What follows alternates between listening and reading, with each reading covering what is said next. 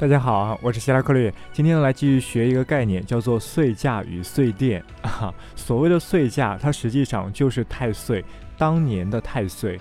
那么以前我也讲过，在我们中国传统的术数中呢，有太岁这一说法。这个太岁指的就是这个年它的年支。假设今年是甲戌年，那么今年的太岁就是戌，在戌上，而戌是白羊座。那么我们在占星上，我们就说戌或者说白羊座是今年的太岁，或者说是岁价。太岁和岁价是一个意思。那昨天前天讲岁金诀的时候，其中有一句话说“冲驾独立，木驾无情”，指的就是和岁价或者说太岁的关系。如果命主或者光体处在了岁价或太岁的对立宫，也就是对宫嘛，一百八十度，那么这样就叫做冲驾。冲驾的人他会非常的独立，因为太岁岁价，大家可以把它理解为是一个意识形态，是来制约我们、管制我们的一个宏大的精神系统。那么当这个人的光体或者命主处在了岁驾或太岁的对面，那这样的话就代表这个人他是和刚才说的那些东西，意识形态也好，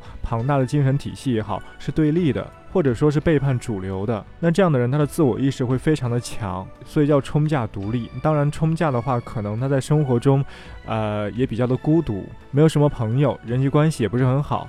这是冲甲，那么木架无情，这个木架是怎样的？所谓的木架是指处在太岁岁架后面第一个星座上。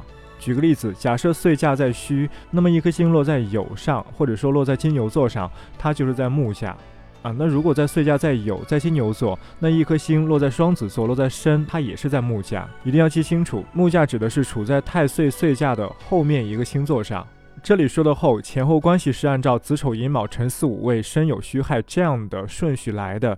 虚在有的前面，有在身的前面，身在位的前面，位在午的前面。那么午在位的后面，位在身的后面，身在有的后面，有在虚的后面，有在虚的后面，这是前后关系。那么说回木架，如果有非常重要的星啊，光体也好，命主也好，甚至这个申公主也好，他们木架的话，他这个人就会在某种方面显露出他非常的无情。这个无情当然有好坏两个方面了。那如果搭配的好，格局比较好的话，那这个无情会让他少。很多情感的纠葛，少很多这种情感上的纠缠，让这个人清明客观，考虑事情的时候非常的清晰，一针见血。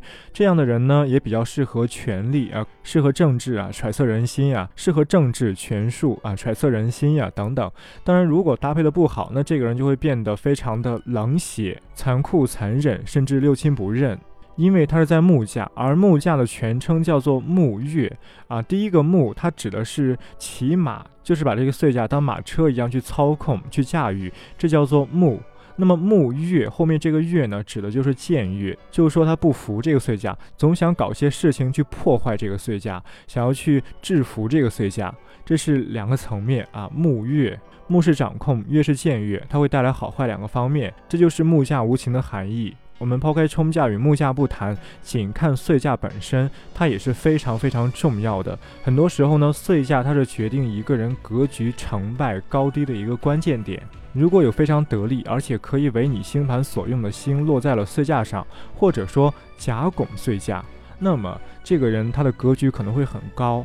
他这个星会非常强力，这颗星所代表的事情，它可能在现实中会波及到很多很多人啊，它是有社会影响力的。